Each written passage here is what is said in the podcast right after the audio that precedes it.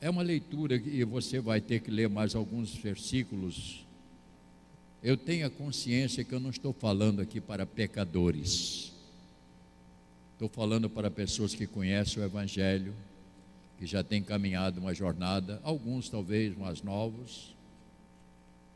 Mas eu, como pastor, e nós, como pastores, não podemos deixar de falar, porque é necessário a gente estar sempre lembrando, estar voltando a pensar sobre este assunto. Então, é, é o meu objetivo, e eu tenho uma outra mensagem que também já está preparada, que não vou falar no próximo domingo, que não posso. E o tema é: Estou pronto para a vida eterna? Será o tema de uma outra mensagem. Eu estou pronto para a vida eterna? Se hoje Cristo te chamar, você está pronto? Não é hoje, será para uma próxima oportunidade, mas já está aqui. Estou pensando sobre esse assunto. Então, hoje nosso estado em Cristo. Capítulo de número 15, verso 50. Eu leio a palavra do Senhor e a igreja vai acompanhar a leitura. Os vivos serão transformados, é o tema do texto. Isto afirma, irmãos, que a carne e sangue, ou sangue, não podem herdar o reino de Deus nem a corrupção herdar a incorrupção. Eis que vos digo um mistério, qual é? Nem todos dormiremos, mas transformados seremos todos, no momento, no abrir e fechar de olhos, ao ressoar da última trombeta. A trombeta soará, os mortos ressuscitarão incorruptíveis, e nós seremos transformados. Porque é necessário que este corpo corruptível se revista da incorruptibilidade e que o, o corpo mortal se revista da imortalidade. E quando este corpo corruptível se revestir da incorruptibilidade, e o que é mortal se revestir da imortalidade, então se cumprirá a palavra que está escrita: tragada foi a morte pela vitória. Onde está, ó morte, a tua vitória? Onde está, ó morte, o teu aguilhão? O aguilhão da morte é o pecado, e a força do pecado é a lei. Graças a Deus que nos dá a vitória por intermédio de nosso Senhor Jesus Cristo. E eu convido a igreja a ler o último versículo, todos juntos.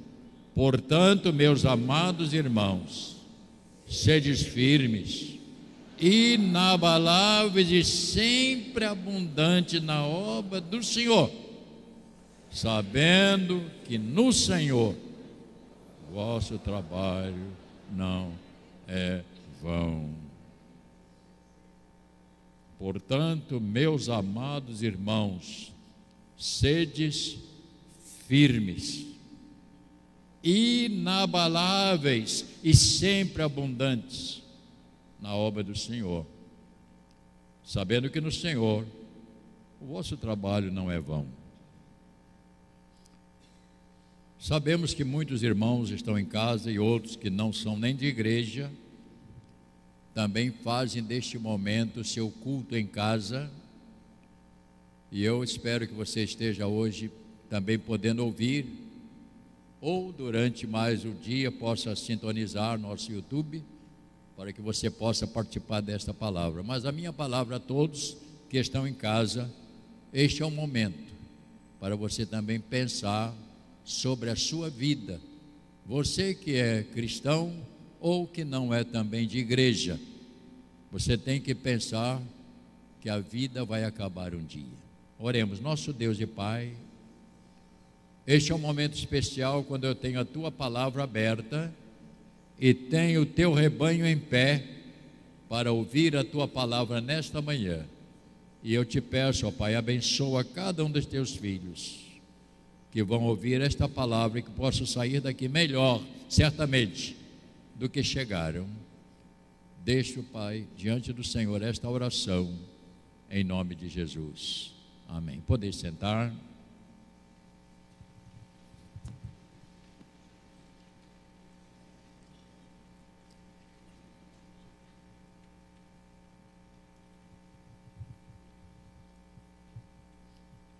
Quando lemos, irmãos, e eu peço a sua atenção maravilhosa que será,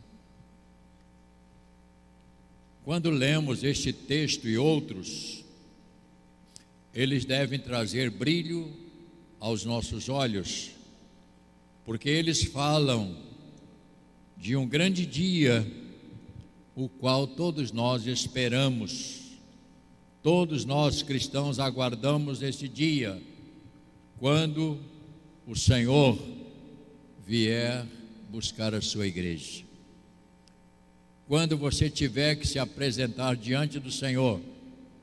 Portanto, eu trago esta palavra e eu gosto de ler sobre escatologia, sobre a vinda de Cristo. Quando ele vai voltar, quando ele vai chegar, o que vai acontecer. Então eu, eu gosto desses assuntos porque fala da minha própria vida, fala de, da nossa posição em Cristo. Então eu preciso saber como eu estou em Cristo, já nesta vida. Nós estamos vivendo já a eternidade pela fé. Então, pela fé, nós já estamos vivendo a eternidade. Por quê? Porque nós estamos cuidando da eternidade. Nós estamos cuidando já do nosso futuro.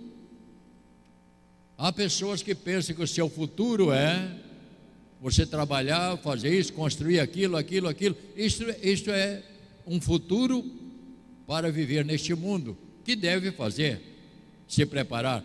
Mas este, este não é o futuro real, porque o futuro real é a eternidade. E da maneira como nos preparamos, é que vai ditar o nosso futuro. E uma outra coisa, ninguém pode fazer por você. Cada pessoa tem que tomar a sua própria decisão. É algo que não adianta. Às vezes nós falamos, ah, eu nasci, minha, lá em casa é, papai e mamãe é cristão, e eu nasci. Isso não resolve. Ninguém consegue fazer isso pelo outro. É uma posição pessoal. É você que tem que tomar a decisão. A promessa que temos do Senhor é que Ele virá buscar a igreja. Disso nós podemos, não podemos abrir mão. O dia será glorioso para nós. Para aqueles que aguardam a vinda do Senhor, será um dia maravilhoso. Mas eu quero dizer aos irmãos: este mundo vai ser abalado, este mundo vai ver algo que nunca pensava em acontecer, será sacudido, eu estou dizendo aqui, pelo poder de Jesus, quando o céu vai se abrir para a vinda de Jesus. O nosso Senhor virá, como diz a palavra, virá nas nuvens, e o céu vai se abrir para nós, os salvos, ir ao encontro do Senhor. Isso deve ser motivo de você pensar diariamente. Você não pode abrir mão disso, irmãos. Você não pode ignorar. Ele vai voltar. O céu vai ser aberto para os remidos do Senhor. E isto vai acontecer invariavelmente. Pode ser que não seja nos nossos dias, mas pode ser que seja nos seus dias, porque a Bíblia diz que eu tenho que viver hoje como que Cristo viesse amanhã.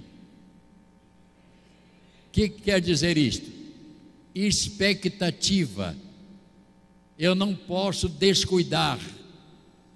Diga para o irmão: vida espiritual não tem férias.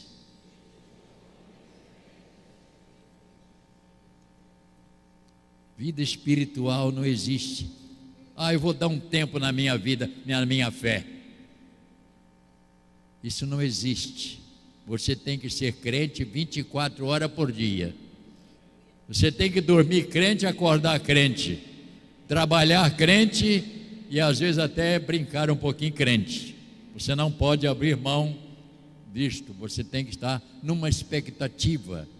É igual quando você vai viajar.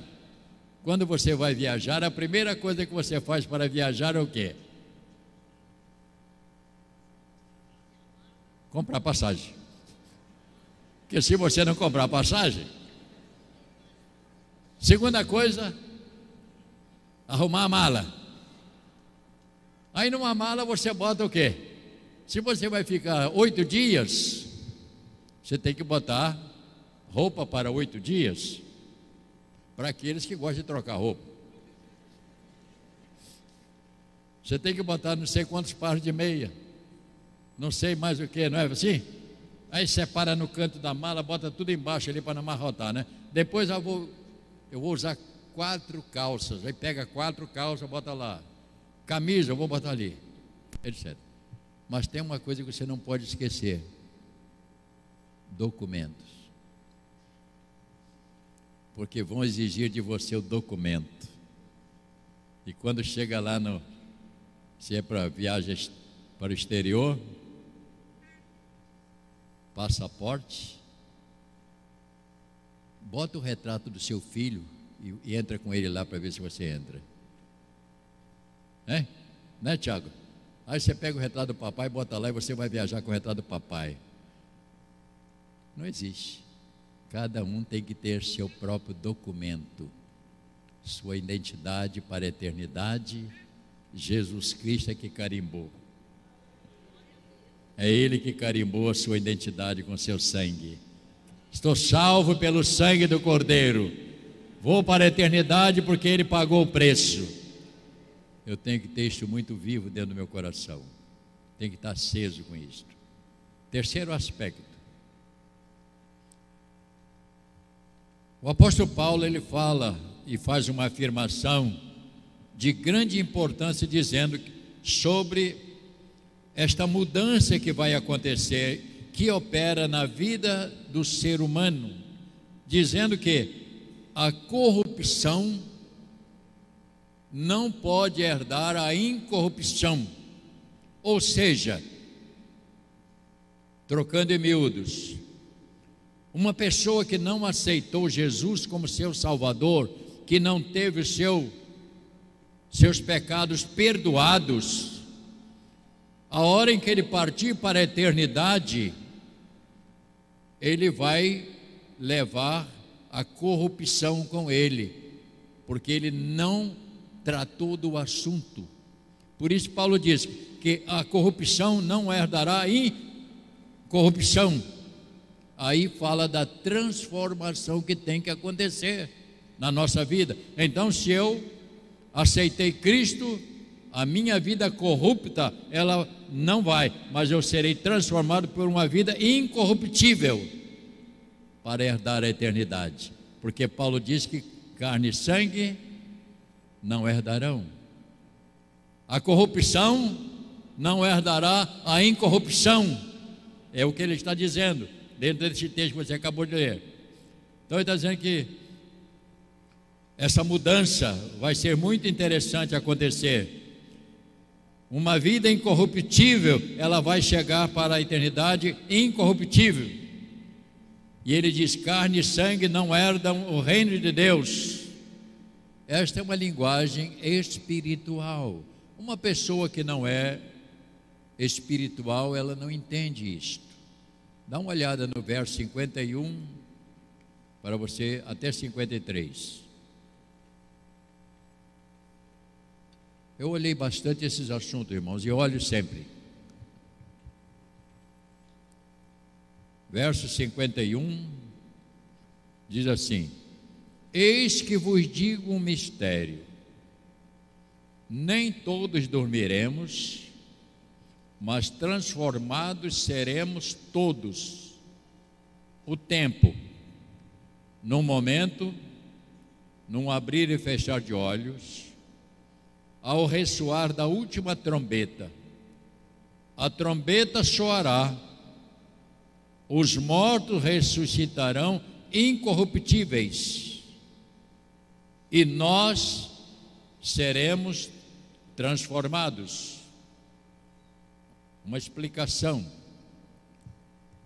Quando você pode acontecer que antes da vinda de Cristo você tenha morrido, como muitas pessoas nossas conhecidas morreram. Alguém está cochilando? Ouça o que eu vou dizer a vocês, isso é importante. Aquelas pessoas que morreram antes, crente, quando o Senhor vier, a primeira coisa que vai acontecer, aquelas pessoas que foram mortas ressuscitarão primeiro. Eles têm a prioridade e eles serão atraídos. E nós? A Bíblia diz que nós seremos arrebatados e subiremos e receberemos um corpo celestial. Que é um corpo celestial? Um corpo para viver a vida eterna. Não é mais um corpo corruptível.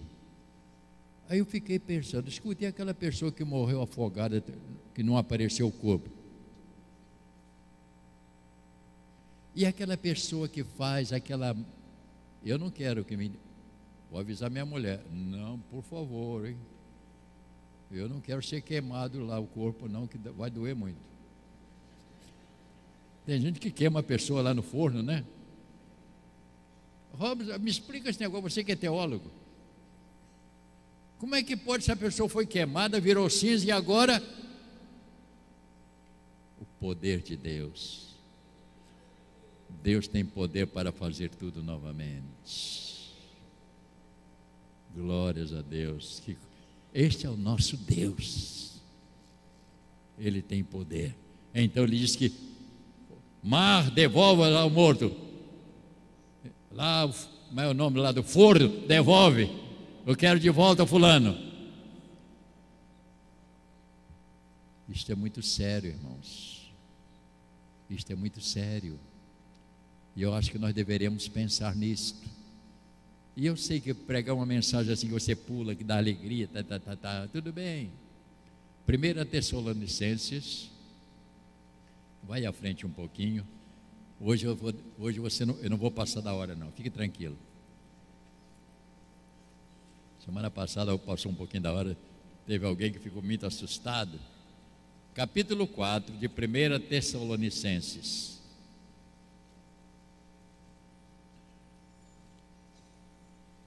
De vez em quando nós precisamos ler isto, irmãos.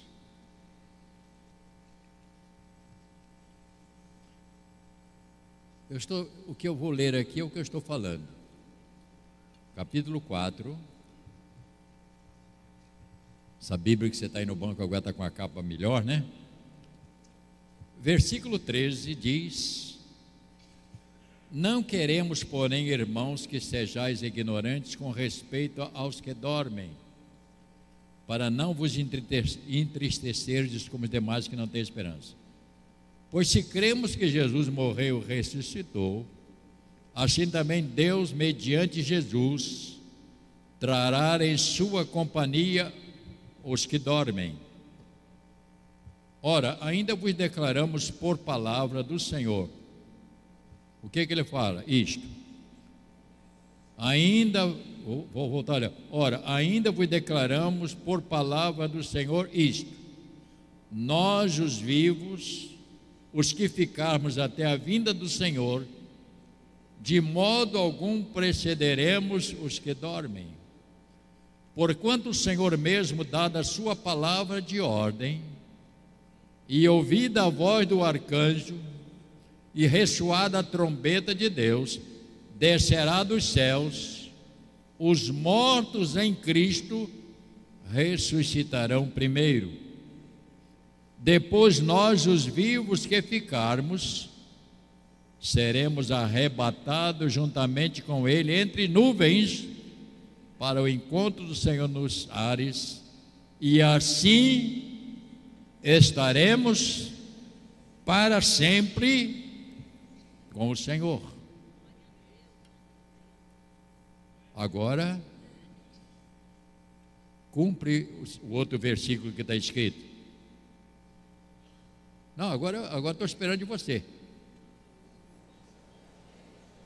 Então fala isso com o irmão. Meu irmão, permaneça. Console o irmão aí, diga, meu irmão. Tem gente que não consolou, não, está só quietinho na dele aí, ué. Console o irmão, dizendo, consolai uns aos outros. Fernanda, ninguém falou com você, hein, Fernanda? Ele falou com você? Falou? Diga para ele assim, fala, fala assim, Fernanda, o Senhor voltará, se mantenha firme. Fala com ela aí. Já falou com seu filho aí? Meu filho, não importa, lá não entra nem moleta. Aqui você tem um andador, mas lá nem precisa disso. Você vai ganhar asa.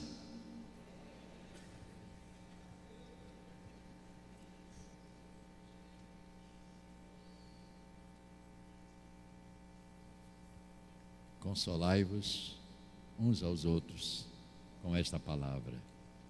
Isso é muito importante, irmãos. Ter sempre uma palavra para o irmão. Permaneça, irmãos. Não abra mão da sua vida de fé. Não abra mão da sua permanência em Deus. Então, Paulo fala que nós seremos então é, transformados, momento, né? Portanto, nós precisamos este processo que vai mudar a nossa vida, deixar este mundo. Ele fala que é o mistério que só os servos de Deus verão e entendem sobre este aspecto. Portanto, com a volta do Senhor, termina com a atuação do maligno.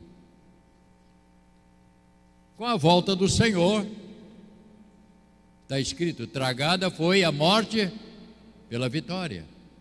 Então o maligno perdeu a ação, porque não vai mais precisar.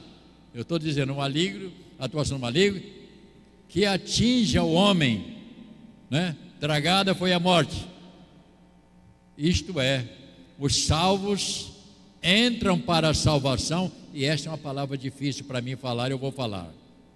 Ouça bem quando isto acontecer, os salvos que aceitaram a Jesus como Senhor e Salvador, eles entram para a salvação. E os incrédulos, aqueles que duvidam, aquele que, aqueles que dizem que os crentes são bobos, aqueles que dizem que os crentes é fanático, estes vai fazer acontecer os perdidos, vai para a morte eterna, que significa lugar de sofrimento. É lá que vocês vão pagar a conta. Vocês que rejeitam o Evangelho, que diz que isso é bobagem, o preço, a conta vai chegar. E o preço vai ser muito caro. E muitos não vão, vão chorar este é tema de outra mensagem que eu vou falar depois. Agora nós temos aqui, a vitória está garantida, né? Verso 58, leia mais uma vez. Aqui tem a vitória está garantida. Isso é para os crentes, irmãos. O que, que ele diz aí? Em Coríntios. Eu estou dizendo lá em Coríntios. Verso 58, ele diz o quê? Portanto, meus amados irmãos, sedes firmes, inabaláveis. Outra coisa, sempre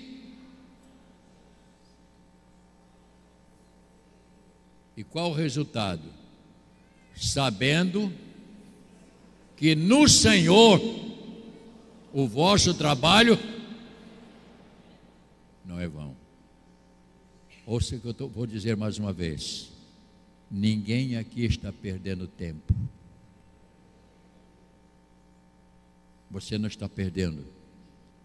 A sua vinda à igreja, seus cultos a Deus, a sua maneira de agir, sua fidelidade, tudo isto está sendo somado. Faz parte da sua abundância de oferta. Também pode até falar de financeiramente. Mas tudo isso está sendo contabilizado. Isso vai ser fantástico. Tudo que você está fazendo, você que prega o Evangelho, que fala do Evangelho para os outros, seja abundante.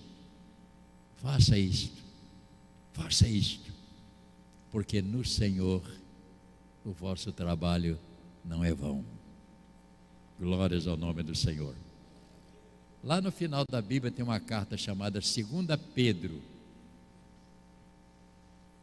Lá no finalzinho.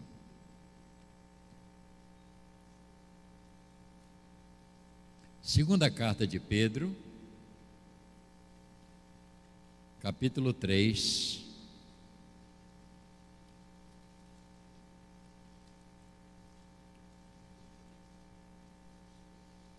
O cristão dá, está escrito ali em cima do texto.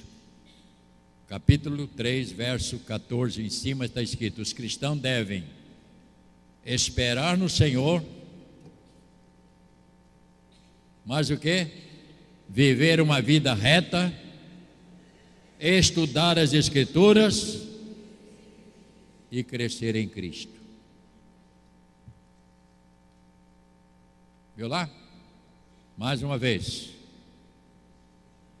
Os crentes, cristãos, devem esperar no Senhor, mas o que? Viver uma vida reta, mas o que? estudar as Escrituras e crescer em Cristo. E aí ele fala no verso 14. Leia comigo. Por esta razão, pois, amados, esperando estas coisas, empenhai-vos por ser desachado por ele em paz, sem mácula e irrepreensíveis não brinque com a sua vida de fé. Não brinque com a sua vida cristã. Viva uma vida irrepreensível, ou seja, que não tenha nada que possa te acusar. É o que diz a palavra. Isto é muito sério, esses assuntos. Muito sério. Portanto, meus irmãos, agora temos, a, portanto, a vitória está garantida, já graças a Deus, já vencemos a batalha. A palavra final é bem forte. E nós, servos de Deus, nos leva a ter uma vida a serviço de Deus. Ele nos diz que tudo que fizermos, em prol da obra do Senhor, não será em vão. E eu termino com uma palavra: fidelidade deve ser a marca dos crentes em Jesus. Pode repetir comigo essa palavra?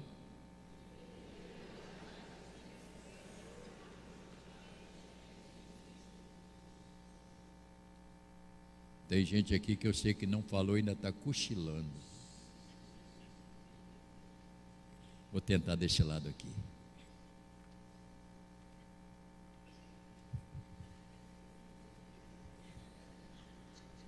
Repita.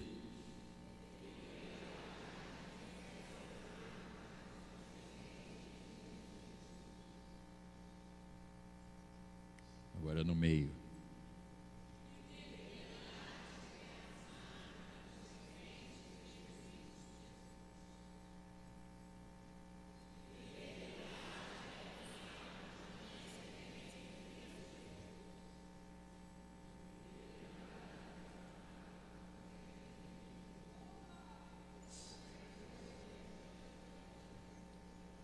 Glórias a Deus. Quero convidar os músicos, por favor. Vamos cantar uma canção. Tudo isso que eu estou falando com os irmãos é tentando ajudar, é tentando dizer a você: não abra mão da sua vida cristã por nada.